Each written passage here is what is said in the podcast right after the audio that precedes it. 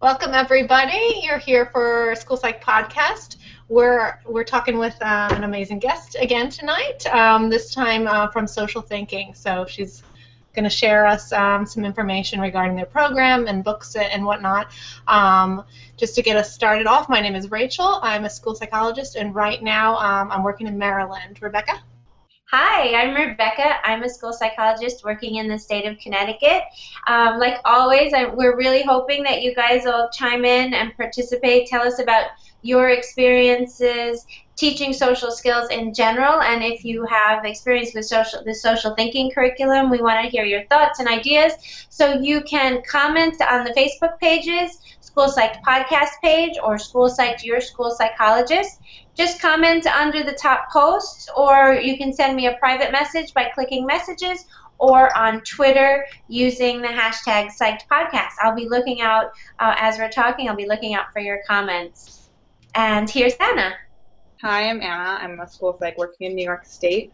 Um, we did a little poll on our Facebook page to hear from you guys out there, school psychs, and find out how you are involved with social thinking and teaching of social skills. And it sounds like lots of people are involved in different ways. So I just wanted to share your responses. Um, the majority of people, um, the number one response was teacher consultation, working with teachers. Um, a lot of people do seven votes for each for small group and individual counseling. So people are working with kids directly. Um, some four people are sending home social stories and um, supplementing support that way, and a few people also do group instruction, and one person does parent workshops. So school psychs are touching on kids with social skills challenges and social thinking challenges in a lot of different ways. So this is very relevant to us. So I want to welcome Nancy Tarshis. Um, Nancy is a speech language pathologist with an extensive background in working with children and their parents. She has a Master's of Arts degree in Education of the Deaf and a Master's of Science degree in Speech Language Pathology, both from Teachers College, Columbia University. Um, she's a supervisor of speech and language services at CERC, and in that capacity, she supervises eight speech paths lectures um, widely and participates in research and continues to maintain a clinical practice. In addition, she co-directs All Together Social, a social cognitive intervention practice in the Upper West Side, and is the co-author of We Thinkers Volume 1 and 2, Curriculum, Storybooks.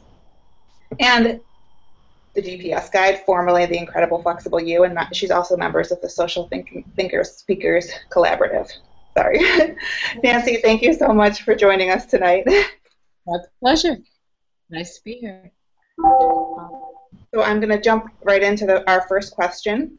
Um, social skills are defined in many different ways. Um, can you speak to the general theory of social thinking and kind of tell us how the curriculum has evolved over time? Sure. Um, well, social thinking is two things. Um, first of all, it's a methodology but it's also social thinking is also a thought process we all go through. Um, anytime you walk into a situation, your brain registers the context. You register where am I, who am I with, and you start adapting yourself and thinking uh, what's expected here. What should I be doing? What are other people doing? And you're comparing yourself to others, trying to figure out the expectations. And you do all that in, in a split second, and you, you do it often at the level of the background. Unless something is unusual, it doesn't really rise to the surface for you, and you adapt yourself accordingly. It's really when things don't go quite, quite right, when um, there's something in this situation you're something that you start to think about. That's your social thinking. The methodology is really based on those concepts, and it's it's based on um, it, it really the work of uh, Michelle Garcia Winner, who was working with young students, uh, junior high, high school students with social challenges, and the students, the higher functioning students, the students who were really capable of thinking about this of being more flexible, the basic social skills group was not really that effective um, because it's pretty tough to teach a skill set, um, every skill a person could possibly need in any given situation. It, mm. I mean, and look what we're doing right now. This requires a whole other skill set that um, we're only just really beginning to dip our toes into the water of when you think about it in terms of being able to have conversations like this with people over the internet, multiple people at one time, lots of other people watching. I mean, the I when I do these kind of things, I always think about the kind of that space between that time and space between um, when the message gets across. I'm seeing you guys, I'm seeing your faces react, but it's definitely not in quite the same real time as if we were sitting together. So my brain is having to do these kind of minuscule adjustments to checking your reactions to things and it's different than face to face. And as as such, it's much more conscious for me. Um, that kind of nuance. How would one teach a skill set based on that nuance? So it was really born of her frustration and her students' frustration that teaching skills just wasn't really working. And she really is the genius behind this idea that if you teach kids to be better social observers, that they're also going to end up being better social performers, if you will. So, and then from there, she created a vocabulary that really is to the vocabulary triggers uh, thought essentially it triggers it, it's based on a concept that triggers that triggers a thought that then triggers a behavior. Mm. so it's concretizing very abstract social information. Yeah. I, I find it so fascinating to try to imagine how she even began um, because to, to like you said to break down all of the small elements that go into taking in information you know processing it and then performing like you said social performing it's just it's so much um, to that and that's why i really appreciate uh, the social thinking curriculum the think sheets are wonderful we'll get into that um, later in our conversation but they just they they they make it so simple to teach a concrete skill in a way um, that makes that can make sense to kids. Really great. Mm-hmm. So, tell us a little bit about what specific skills um, social thinking is teaching and helping to develop, and maybe if, eh, you know, is there research behind the program and what what that's looking like? Um, is it uh, school psychologists? Well, we are research-based things. There's definitely research behind the program. Um, you know, you're familiar with evidence-based practice, and I'm sure you're familiar with how long it takes um, the evidence to catch up with a practice that people are engaged in. But there, there is definitely research behind it, and there is more and more all the time. But um, you know, uh, the research director, Dr. Pam Crooke, has been involved with um, implementation science for quite a while and working on the idea of practice based on evidence and also gathering information across the country, really across the world, on how people are implementing it, what kind of results people are getting, trying to gather data. Uh, in terms of uh, you know, controlled trials, and it, it's um, it's slow going, but it's happening. There's definitely research being done. There's some. Uh, there have been several studies published.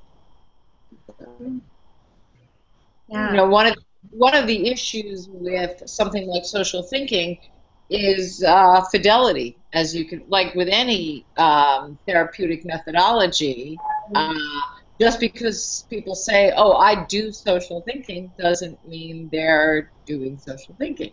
Mm-hmm. Um, you know, like any methodology, it, it is um, its practice is in the hands of the clinician or the teacher.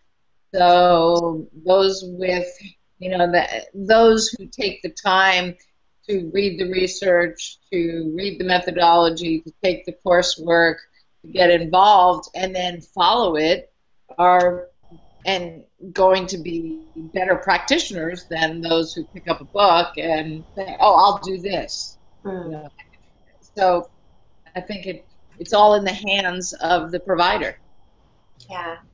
I have a quick question. So, um, as far as your, your, who are the people that are generally um, implementing social thinking? Is your main audience speech pathologists, or I, I'm thinking it applies to a wide variety of disciplines? Um, Absolutely. I mean, when we when I give talks, it really depends. But when I, you know, I I often get hired by a school system. I was just in Florida teaching for a school system for four days, and they had it school wide special ed, regular ed, psychologists, social workers, guidance counselors, speech paths. There were OTs there. You know, there was a very, very broad range of individuals. And I would say that at the Providers Conference in June, um, where people from all over the country come who are working in social thinking, it's a very, very broad base of professionals. Yeah, that's so interesting. I wonder, because of that, because there's so many different um, professionals uh, working with the curriculum and implementing the, the strategies, in what ways do you think that the the skills the skills of social pragmatic language overlap with social cognition um, and social emotional learning? In what ways do they overlap, and in what ways do you think they're discrete? Hmm. Well, I, I that's a really tough question. I think, I mean, it, first of all, it depends upon your definition. So, hmm. social emotional learning encompasses social communication, social pragmatics for sure. Um, what was the third one? Social. Um, social social emotional learning and social cognition just I, I'm, I'm, I guess I, I'm wanting to separate pragmatic speech in the way a speech pathologist would study it with um, processing uh, social information, maybe more in the way a school psychologist would look at it. I don't see them as different. So it's hard for me to answer that question. I think your social cognition is what underlies your ability to apply your pragmatic language. You can't, they're not really separable. I mean, how does one separate your cognitive linguistic knowledge from your ability to produce language? Mm-hmm. I, you know, they're they're not separable. They rely very heavily upon each other. Mm-hmm. So, and, and in fact, I think um, in I think it may be discipline specific language as opposed to a different you know a different entity if you will. Right. You know as a speech language pathologist i've done a tremendous amount obviously because this is my area of interest amount of study in the social cognitive literature and i don't see a difference. Right. That's interesting. I, I guess i'm i'm really wondering uh, like how much of it have I never thought about or been introduced in school? I guess that's why, how I'm thinking of it. Um, because I, I have worked with some wonderful speech language pathologists, and they, they, you know, they seem to understand things so differently in some senses and work so differently. But yet, this this area, this kind of work is so similar between us, and it would be so great, I think, if in the in our buildings, if we could have that collaboration, um, you know, more regularly. I wonder how many school psychologists out there work regularly with the speech pathologists in their buildings. Like, do you guys have groups with um, joint groups that are co-run, or I think that would be such a great model. I'd love to hear from you guys if you do. I think there are a lot of schools that are doing that. Uh-huh. When I go to the, as I said, when I go to the providers conference in June, where there are people presenting on um, ways they're implementing social thinking in their community or their school or you know whatever they're talking about, um, there have many times been people speaking uh, collaborations between um, psychologists and speech pathologists, social workers and speech pathologists. Or, you know, so again, I think the thing about speech, like you, so the social emotional is one piece of what a school psychologist may do, but mm-hmm. you you you might also work in an area of um, say more mental health. You might also see a child who uh, had selective mutism, or you might also see a child who's anorexic, or you know any of the other things you might do. Mm-hmm. Like that, speech pathologists also do a number of other things but I think this is a place where our our disciplines overlap. Yeah. So um, I work. I've worked in some different settings over my career, so I just want to sort of connect. Um, I've worked in, in settings where you know you provide, I provide my service, you provide your service, and we don't really ever have time to talk. You know what I mean? And yeah. so like um, I might be working on some some flexible thinking skills, and I have no idea what the speech person's working on. You know what I mean? So there's been times, depending on what position I'm in and building and stuff, where there hasn't been the time built in or that relationship to be like consulting with each other. But I think it's a great opportunity where I'm at now. You know, we're using the same language because I'm counseling a kid who's having meltdowns and crying because things are different and the child doesn't have the flexible thinking skills. And so we're working on coping strategies but um, you know, we're also talking about how something's unexpected and like what kind of reaction you should have and all these sorts of things. So I was kind of wondering if you have any tips for collaborating um, SLPs and, and counselors to sort of work together for that like coping piece that we might do and the more like social thinking piece that you guys might do. Well, I think for me, um, and this this might be um, this is kind of where the work of Ross Greene dovetails with social thinking. I think I'm almost always when I see challenging behavior or a child having real difficulty over something, my first instinct is to figure out, well, what's up? What's going on? Like, why is this happening? Mm-hmm. That um, that usually there is a reason. There's something, and if we get under the hood and try to figure out what what's going on for this kid? What's the antecedent? Is there something we're not aware of? Is there something this child is coping with in this situation that we're actually not aware of? Uh, so I try to kind of take a step back and look at the big picture of when is this child having such difficulty? Is it about change in schedule? Is it about transition? Is it you know, what's the thing that's causing this? And then what I might discover is it's actually not it's it's the problem, not not the coping with the problem that's the problem if you know what I mean. If I if I can change the situation, I might not deal have to deal with the coping. If that makes mm-hmm. sense. Mm-hmm. For sure. I, not I, that I don't you know, not that I don't think that we need to work on coping strategies, but it's always one child's meltdown over, say, writing might be very different than another child's meltdown over writing. And so, how we, how, knowing what the root of the problem is, helps us to figure out what we need to do about it. Mm-hmm. And I myself, I love um, you know, working with speech language pathologists um, because I feel like in a lot of respects we speak the same language on a lot of different things. Um, and it's nice to have somebody else in the building. I mean, you're typically you're not going to have you know two psychologists in in a building, but um, so I've always found that uh, collaborating with the speech language pathologist has been really helpful, especially with you know autism. You guys are so knowledgeable with that.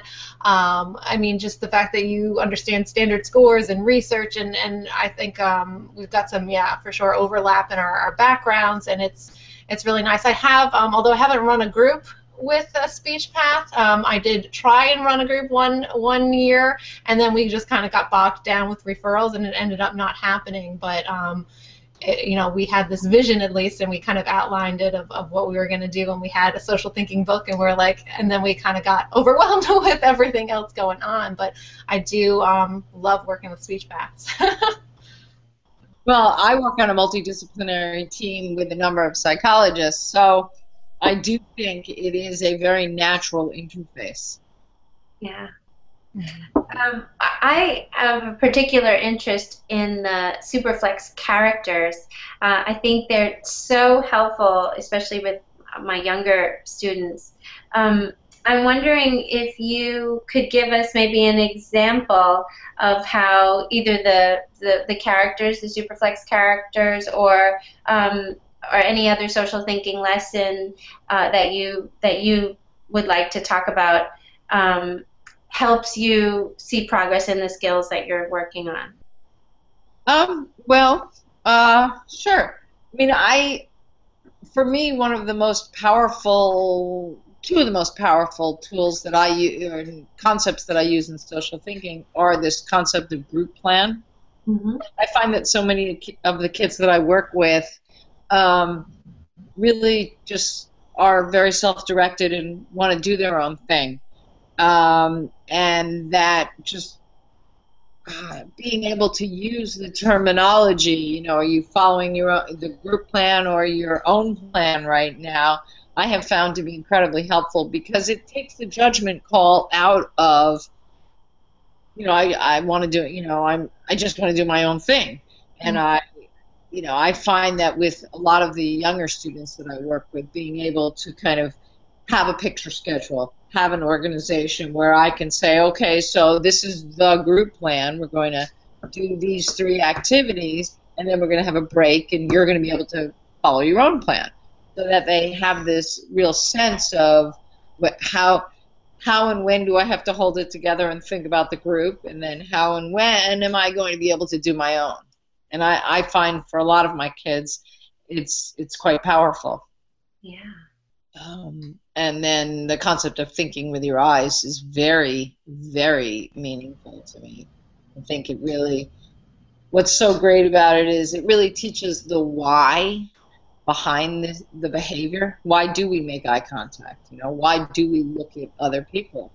Um, because there's a lot of information to be gained.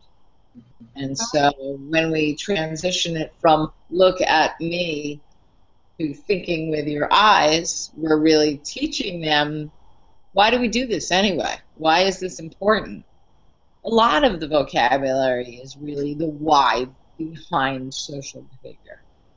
Right. That's that's so interesting. Can you speak to that a little bit more? I'm not familiar with that um, lesson, think, uh, thinking with your eyes. So how how would you talk about that with a student? And you do that maybe in a group or or well, I would do it individually or with a group. You know, I usually start with helping them to see the power of gaze shifting. So I will do activities with them where they, you know, where I might have them close their eyes and try to figure try to figure something out that really would not be possible to figure out when your eyes are closed um, and then have them open their eyes and see that, oh, I opened my eyes, and then suddenly this whole other layer of information is available to me. Um, I get why that would be important, and then we transition that into this concept of um, looking at other people. And I like to pair this idea of thinking with your eyes with um, sometimes I'll say to my kids, well, you know, there are a lot of people clues here. So somebody will say something, and then if you think with your eyes and look at them, you might there's a lot you you might see. You know, are they saying it in a friendly way? Are they saying it in a mean way? You know, you get some emotional information by looking at their face. You might see body language. You might see them looking at something. So you might get more information about what they're talking about if you watch. Um, so that's uh, you know that's how I would talk to a grown up about what I. But with a child, I would you know with, with the kids that I work with, I do lots of different games and activities and other things that make this clearer to them. Yeah, sounds like fun. I like that. What is uh, what's your favorite social thinking lesson or activity or or you know your go to or well I don't I mean I don't necessarily have a go-to because it's very individualized inter intervention. It's really based on the person in front of me. Um, but I, I think think with your eyes uh, or show me you're thinking about me is a very powerful thing to uh, work with young children on. or any any individual actually. Um, not sure I can really answer that question. I'm, I don't think I have a favorite necessarily. Um, and, and it is, again, it's a very reactive intervention. It's not manualized where I say, okay, for the next six weeks, I'm going to be working on this. I may have that in my brain that I would like to be able to do that, but then it's it's it's very dynamic because I have to see what I get back from the person I'm working with. Um, I always my colleague that I run a private practice with, and I always joke that the, when we first our very first social thinking groups many many years ago, we were both pretty type A, so we wrote six weeks of curriculum. We had all the materials organized. We had these notebooks that we wrote it in. We were doing like two or three different groups in a private practice. And so we had this lesson plan. We're both former teachers. And it was really, you know, all worksheets and materials. And we got into the first group the first day. We started the group we looked at each other and laughed and kind of one of us picked up the notebook and went like this because it was ridiculous. We were never going to be able to do what we thought we were once we got in the room with the kids and realized, oh, wait a minute. We thought we were starting here. They don't know this. They don't know this. They don't know that. You know, we. It's it's so based on the person in front of you. Right. That that makes me feel good that that's it's not I'm the, the only one who's had that experience of going in and then saying, okay, you know, plans out the window. plan B, gotta go with Plan B. yeah. So do, do you have um, in your mind then an, an, order, like a hierarchy of skills, so that you would know, um, you know, to revert to Plan B, that your lesson plans are ahead ahead of the group, maybe. Absolutely. Absolutely you know, I mean, so let's think about this idea of um, a group plan, for instance. Mm-hmm. When kids are very little, um, the developmentally, we can teach them that there's this concept of a group plan. And we can, you know, all the things we do together, the books we read, the games we play, the stories, the Uh, you know, the art projects, the cooking, you know, all that's our group plan. When we line up to go to lunch, when we go to recess, that's all the group plan. That's sort of a basic idea of the plan piece. As kids get older, then we start to teach them the fundamentals of how do you figure out what the group plan is. When you walk into a situation, and there and there are people and there is something going on. What is it you have to observe to figure out the group plan? So if i were thinking that uh, i walk in start working with an older student perhaps a teenager and i think to myself well i'm going to start teaching them sort of the social observation tools that they might use to make a smart guess about what a plan is only to discover that they don't understand this concept of group plan own plan.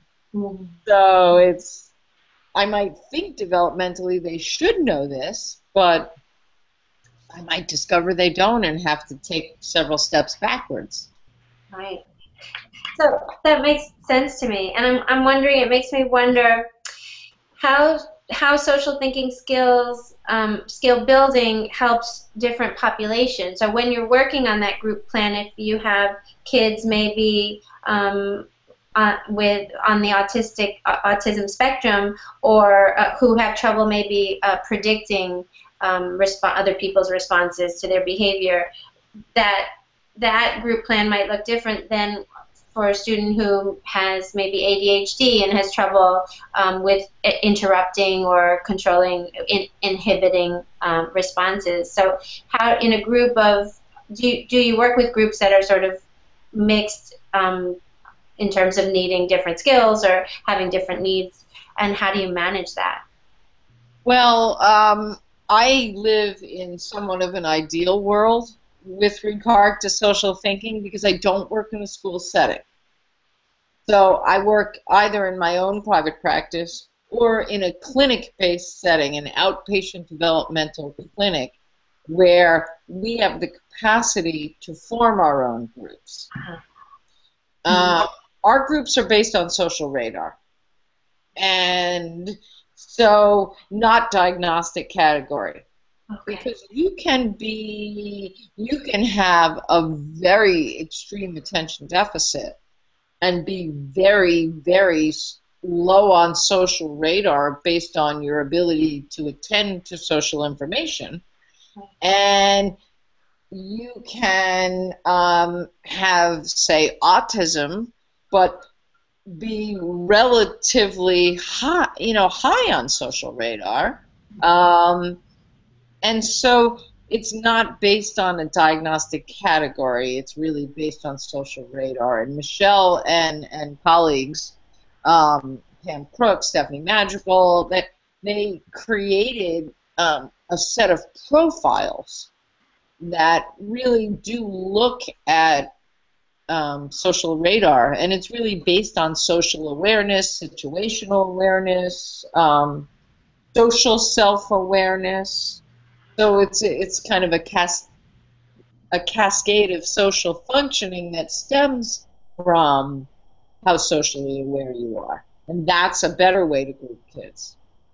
That, yeah, I like that a lot. That's that's so. That- Sorry, is that available? That, that you know, social Yeah. radar checklist, whatever. Actually, a great article on the website called the Social Thinking Social Communication Profile.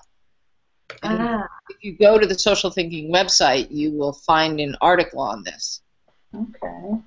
Um, thank awesome. Yeah.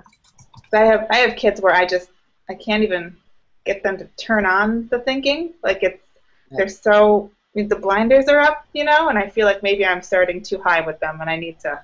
But maybe the radar is not on yet. I need to help turn that on or something. Does that make sense? yeah, I mean, yes, absolutely. Although I will say that um, your social radar, your fundamental social radar, is based on your neurology. And at a certain point, um, we're all going to improve as compared to ourselves, but there is no expectation that every individual will kind of uh, get to the point of neurotypical social radar. You know, some will, some you know, some will hover closer, of course, but some won't, and that is based on neurology and um, your genetics. Right. That makes me feel a little better. Um, so, uh, speaking of resources, thank you for the tip for the one free resource. So we love we love free resources, but we also occasionally have money to buy things.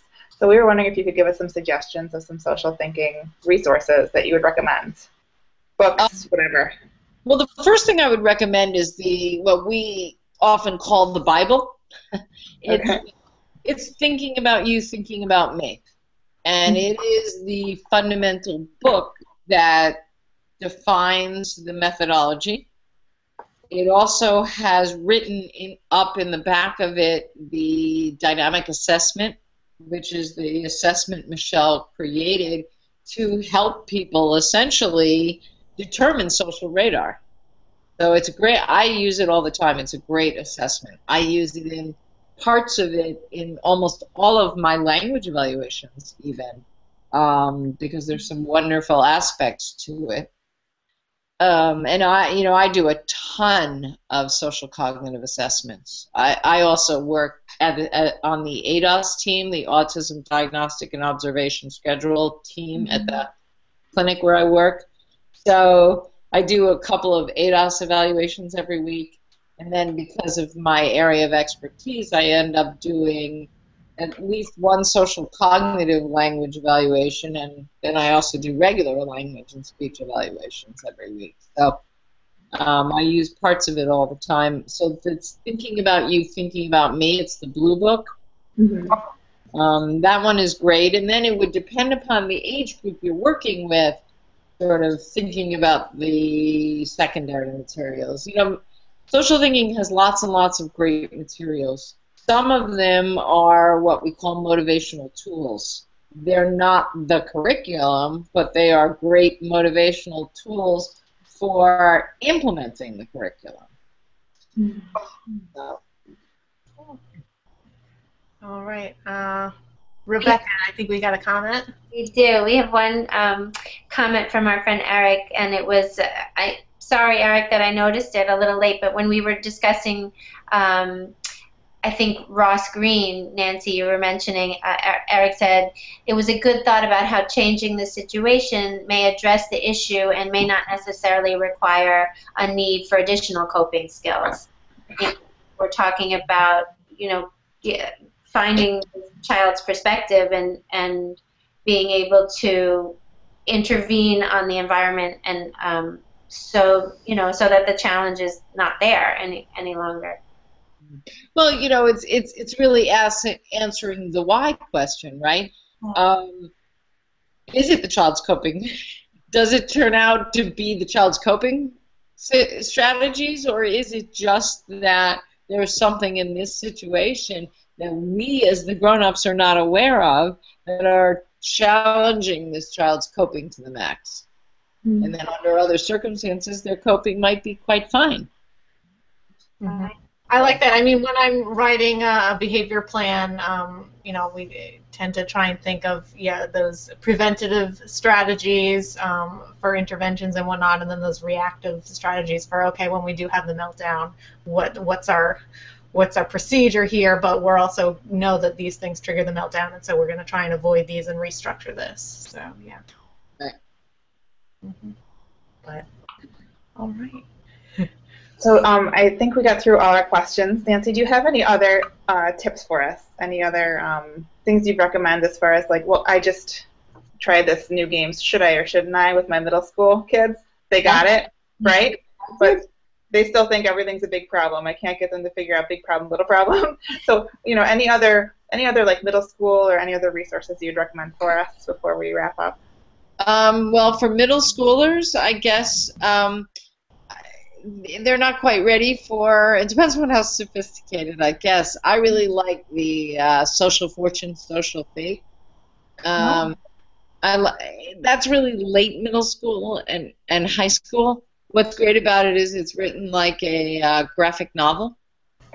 Cool. Um, and it embeds the concept of social behavior mapping, which is a core concept of social thinking, is mm-hmm. embedded within the book. This idea that, you know, I do something which causes another person to have a reaction or a feeling and based on that reaction or feeling, it causes them to behave a certain way towards me, which means that I'm going to have a certain feeling or reaction. And we help our student, you know, that's a way of helping our kids to see when we map it out for them that what you do, you know, comes back to you in a sense. That you have more control over how other people react to you based on your own behavior um, and it embeds that concept into it, which I love. Great. Cool. Well, thank you so much for joining us tonight. Absolutely. for sure, very informative. Yeah, I wish you could, you know, spend some time in my building. Um, I'm going to mention your Twitter handle under your name so that people out there can um, tweet tweet at you. well, actually, I don't know if that would be so nice tweet to you uh, at NQT11. Um, and hopefully we can continue the conversation um, over time and get some uh, more ideas from school psychologists or other educators, speech, speech pathologists out there, what they're doing with social thinking. It's really interesting. There's so so many possibilities for supporting our kiddos. Absolutely. All right. Nice talking. Thank you. Bye. Bye, everyone.